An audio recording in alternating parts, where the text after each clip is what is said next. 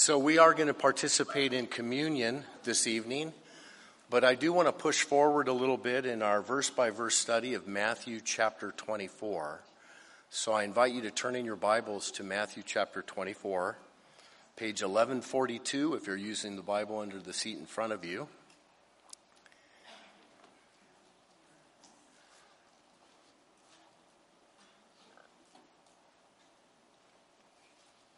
Matthew chapter 24.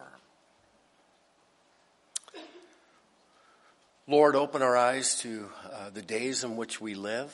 I pray that we would understand clearly what we face, what's required of us.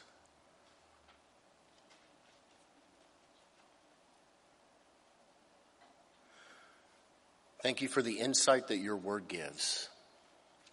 I pray your blessing by the power of your Holy Spirit that we would understand. And I pray this in Jesus' name. Amen. Amen. Jesus said something very interesting to the Pharisees in Matthew chapter 16. He said, When it's evening, you say it will be fair weather, for the sky is red. And in the morning, it will be foul weather today, for the sky is red and threatening. Hypocrites! You know how to discern the face of the sky, but you cannot discern the signs of the times. Now, that was a rebuke. Jesus is rebuking the Pharisees. He's saying, You know how to tell the weather. You can see what's going on in the sky and you can predict what the day is going to be like. You can do that, but you cannot discern the signs of the times in which you live. At that moment, the Pharisees were rejecting Jesus Christ as their Messiah at his first coming, despite all the signs. Right there, Jesus had fulfilled all the signs. You know the weather, but you can't tell your Messiah even when he's talking to you. So, this is a very important verse because it tells us that God's people are responsible to know the times in which we live.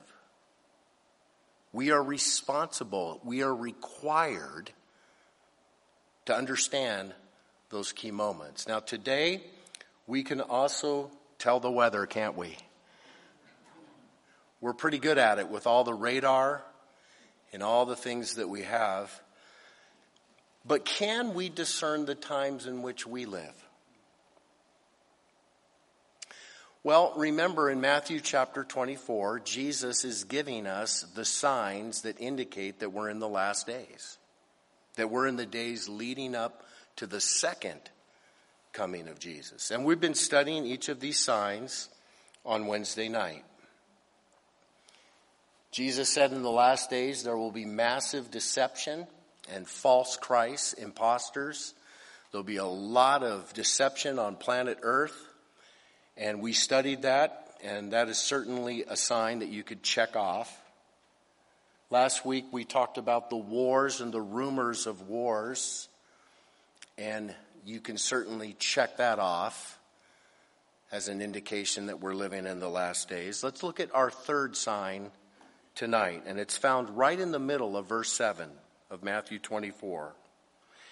Jesus said, and there will be famines, pestilences, and earthquakes in various places. All these are the beginning of sorrows. So, sign number three that we're living in the last days cataclysmic events on planet Earth. Gang, tough times are coming to this planet according to the prophecies of Scripture. Devastating catastrophes will hit the planet, impacting land, water, mountains, islands. Devastating catastrophes will also hit the heavenlies in the last days. In fact, the picture that the Bible presents of the last days is one of the world literally coming apart. In the last days, the wheels are coming off nature. Things will fall apart at the seams. The ecological system, the weather system, the geographical system, the astrophysical system, the solar system, everything. Total chaos is coming to this planet. And Jesus mentions three. First, he mentions famines. There will be famines. This is the Greek word limos, and it's a word that simply means hunger, extreme lack of food. The word is used in the Bible to speak of individual people suffering hunger. It's also used to speak of cities or countries experiencing devastating famine, the scarcity of grain. This is a word that speaks of widespread famines. Many, many people in a dangerous condition on the brink of starvation. That is coming to planet Earth. Now, the Bible indicates why famine will come. Revelation chapter 19, or excuse me, verse 8 says, Then the second angel sounded, and something like a great mountain burning with fire was thrown into the sea. And a third of the sea became what? Blood. And a third of living creatures in the sea died, and a third of the ships were destroyed. So you got some kind of great mountain thing coming to planet Earth, striking the sea, one third of all salt water. Gone. One third of all fish. He goes on to describe then the third angel sounded, and a great star fell from heaven, burning like a torch, and it fell on a third of the rivers and on the springs of water. The name of the star is Wormwood. A third of the waters became wormwood, and many men died from the water because it was made bitter. A third of all salt water, a third of all fresh water.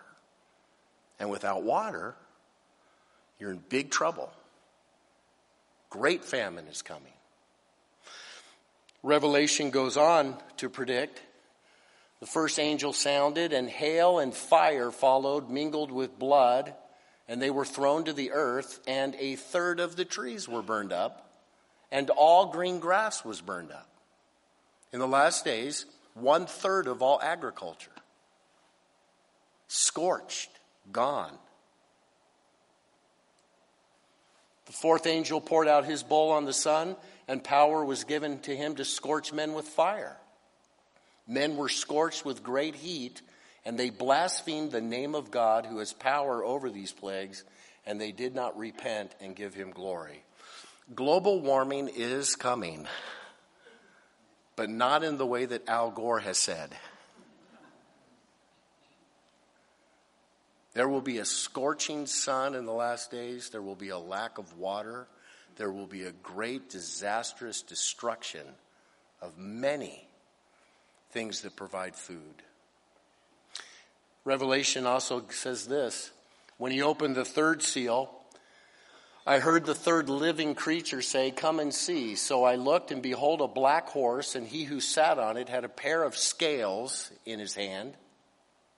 And I heard a voice in the midst of the four living creatures saying, A quart of wheat for a denarius, and three quarts of barley for a denarius.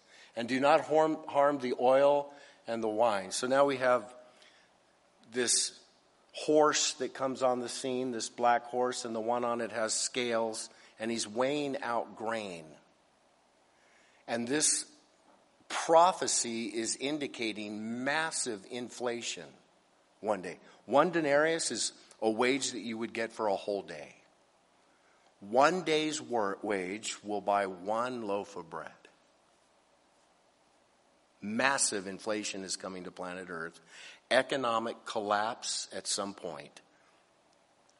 So you got the water supply, you got the food supply, you got all this going on, inflation. There are terrible, terrible famines coming to planet Earth. So he says there will be famines, pestilences. Now you'll notice in the New King James Version it has the word pestilences in Matthew 24. Some versions of the Bible don't have pestilences in this verse. However, if you go to Luke's account, the word does show up. Luke's account of the same sermon, there will be great earthquakes in various places and famines and pestilences. The Greek word for pestilence is loimos and it means two things. First, it means the type of pestilence associated with a locust plague. So there will be many uh, locust plagues and plagues like that that will attack agriculture in that day. But it also speaks of the plague, like pandemics, sicknesses, widespread death from plague in the last days. You know, I, I, I saw some of the stats today. I was, I was looking at the bubonic plague. You guys are familiar with that, the, the black plague, they called it. In the sixth century, that killed 25 to 50 million people. In the 14th century, that same plague killed a third of the entire population of Europe. It had a 70 to 80% mortality rate. You got that disease, 80% chance you're dead. The Spanish flu in 1918 estimated worldwide killed 20 to 50 million people. COVID was scary, right?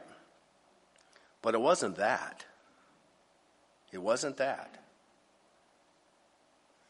I'll tell you what, more of this though, is coming to planet Earth in the last days.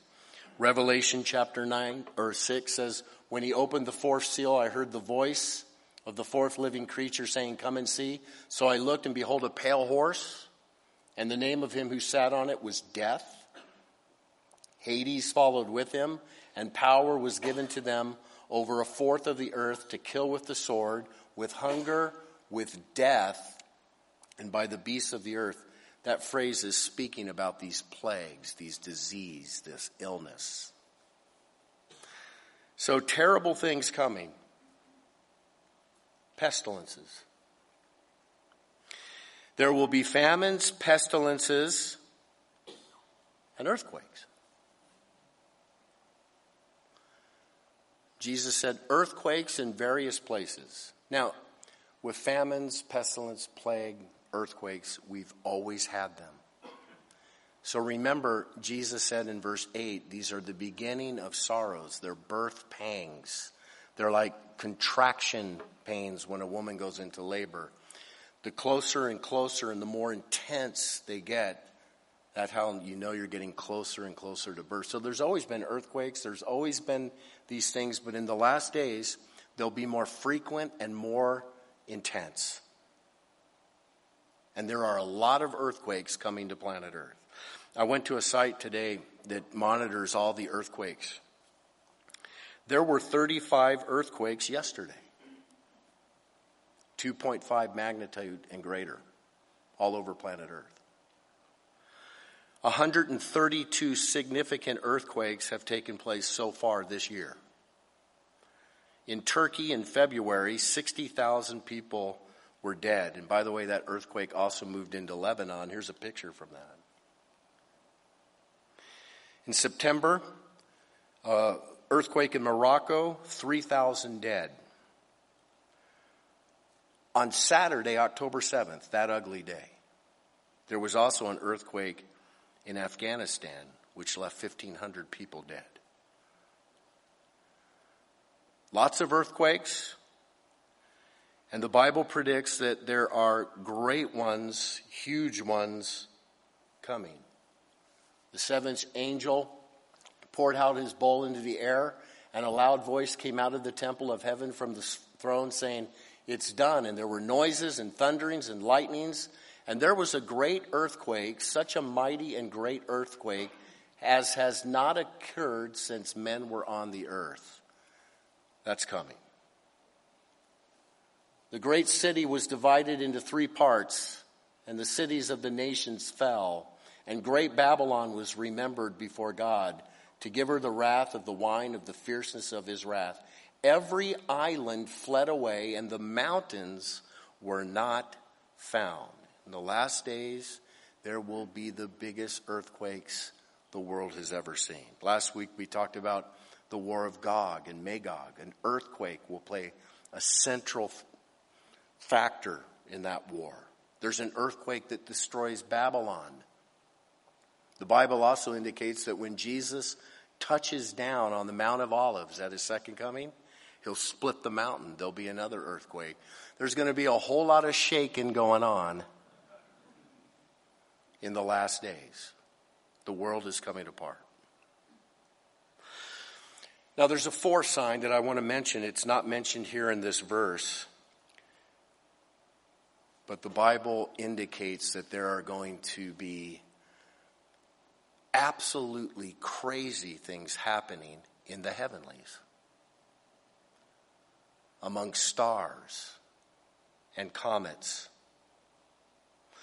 Again, in Luke's record of this sermon, Jesus says there'll be great earthquakes in various places and famines and pestilences and there will be fearful sights and great signs from heaven. Now, that's the part that I think is really going to terrify people. I mean, we've seen some big earthquakes. We've seen the pestilences. We've seen a lot of these things. But there's going to be some things happening in the sky that we've never seen. The English Standard Version translates those words this way there will be great earthquakes in various places, famines and pests, and there will be terrors and great signs from heaven. If you look further down in, in 24, I'll just put it up there, but Matthew 24, 29, Jesus says, Immediately after the tribulation of those days, the sun will be darkened, the moon will not give its light, the stars will fall from heaven, and the powers of the heavens will be shaken. You're going to look up in the sky and you're going to see things that you've never seen before. They're always discovering new comets. Have you noticed? You never know when's going to show up. The latest one, have you heard of this? It's called the Devil Comet because it looks like it has little horns. Yeah, that guy's a little bit bigger than Mount Everest. Remember the prophecy about a mountain on fire hitting? This isn't going to come near us. It, it does come around quite a bit. It'll come close, but it's not going to hit planet Earth. But in the last days, these things are going to hit. It's going to be ugly. It's going to be terrifying. Book of Revelation says, I looked when he opened the sixth seal, and behold, there was a great earthquake, and the sun became black as sackcloth of hair, and the moon became like blood. The stars of heaven fell to the earth as a fig tree drops its late figs when it's shaken by a mighty wind. Folks, terrible signs. The world is coming apart. The world will come apart at the seams famines, pestilences, earthquakes, all of these things happening in the heavenly bodies. On top of that, the things we've already talked about wars, widespread death, the use of nuclear force weapons. So, does this, I just thought I'd bless you tonight with this message. man, this is going to happen. I know it's scary, but we need to be warned. These aren't prophecies from some dude named Nostradamus, who's about 75% accurate, or some fortune teller. These are the prophecies from Jesus himself. This is what's coming, and you need to be ready. Now, one of the questions would be is, is why, why is everything coming apart like this? Why, Why is this period of time so catastrophic? Well, it's really important that you understand where we are on the timeline. Right now, we are in the church age, began 2,000 years ago. And the church age has also been called the age of grace. Jesus has died on the cross for the sins of the world, and his gospel goes out, and anyone can be saved. You can be saved from that. Place your faith and trust in Jesus Christ, and you're saved. 2,000 years, God has been trying to get the word out through the church. But you know that the word, world continues to reject Christ and the church. One day, God is going to remove the church. There's going to be a rapture. And that's going to bring in the last seven years of history as we know it. And these seven years are known as the tribulation. Now, you should know that the tribulation period is a period in which God's wrath is poured out upon a Christ rejecting world. The judgment of God. Everything that I read to you comes from Revelation tonight. And it talks about these bowls of judgment being poured out, and the seven trumpets, and the seven seals open.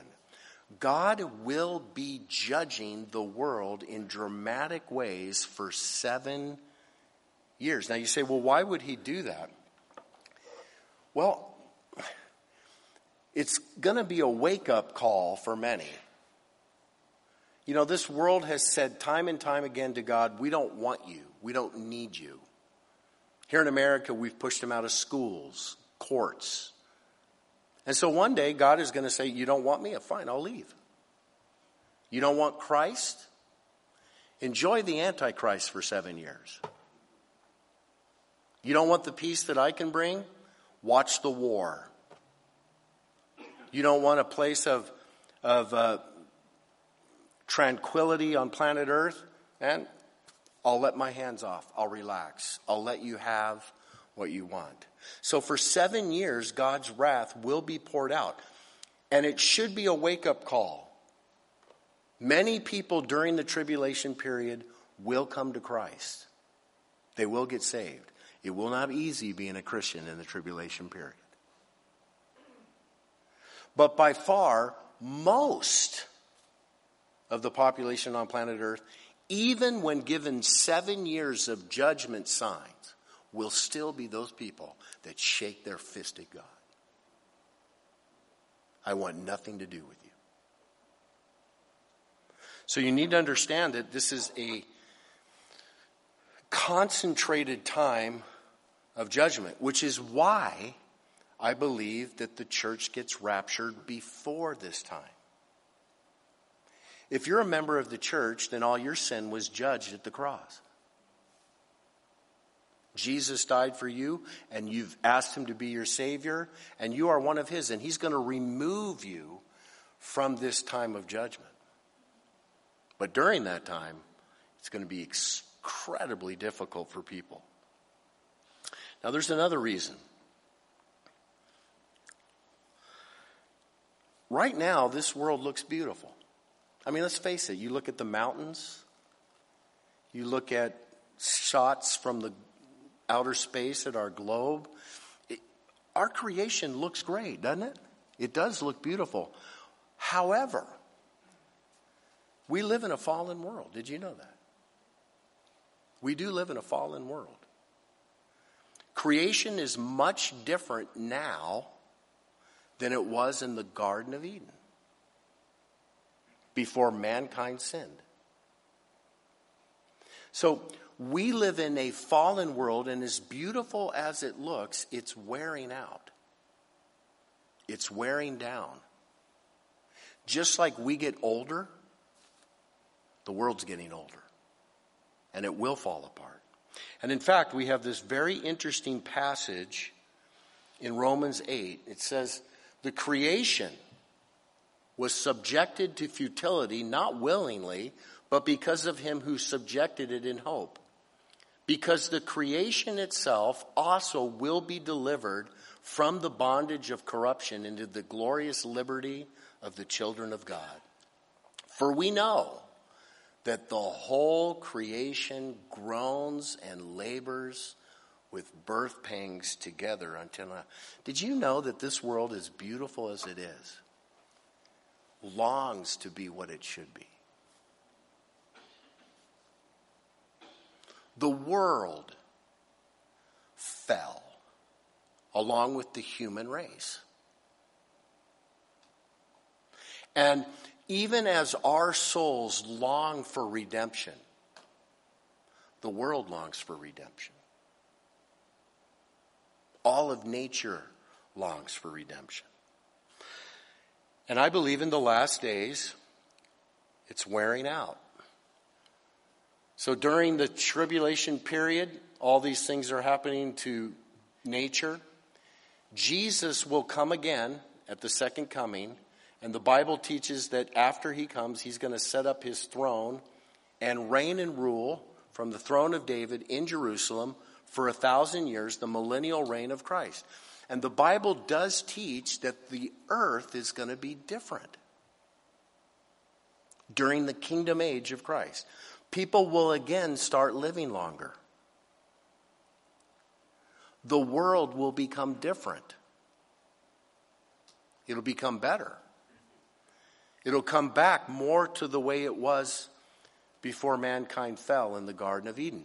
And then eventually, as you know, looking as far into the future as you can, the Bible says that one day there will be an absolutely brand new heaven and earth and a brand new Jerusalem. So I kind of feel like that what's going on with planet Earth during the tribulation period, it's sort of like the demolition phase in God's remodeling project. The world comes apart so that God will begin to do something brand new and we will see things like we've never seen before. You don't want to be on planet Earth during the demo. You want to be spared from that.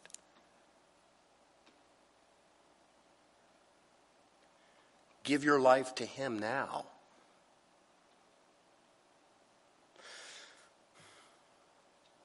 So we have these three signs now.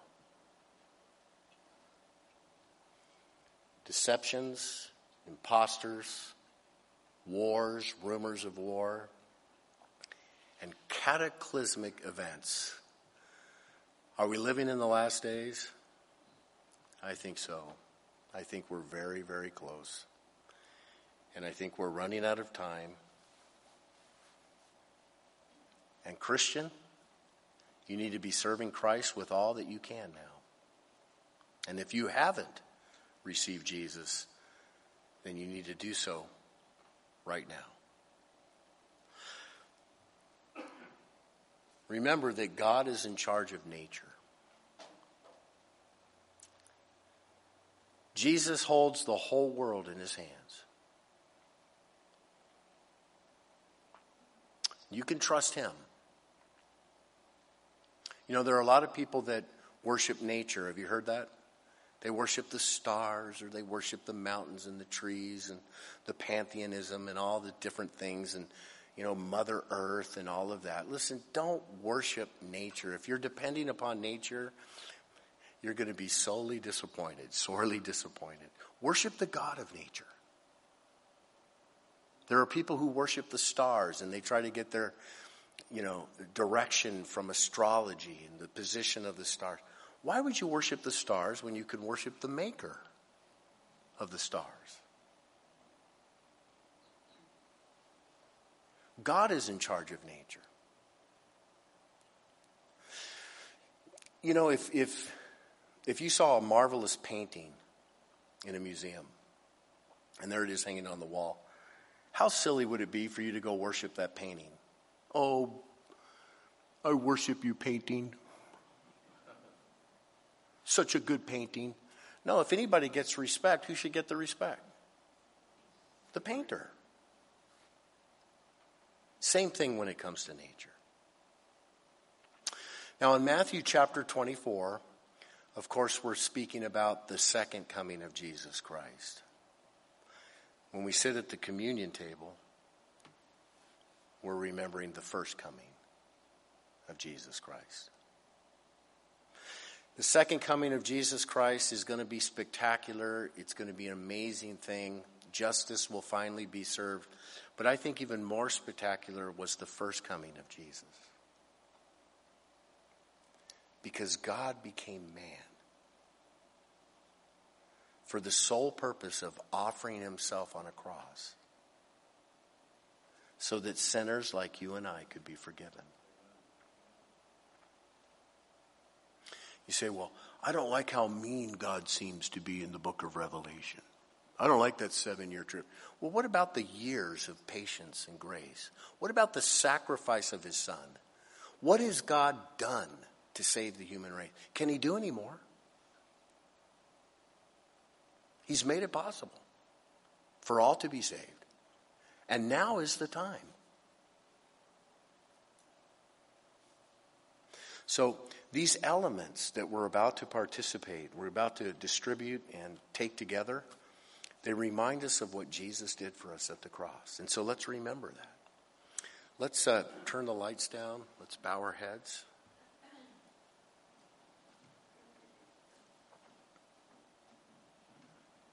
Let's have our worship team come up.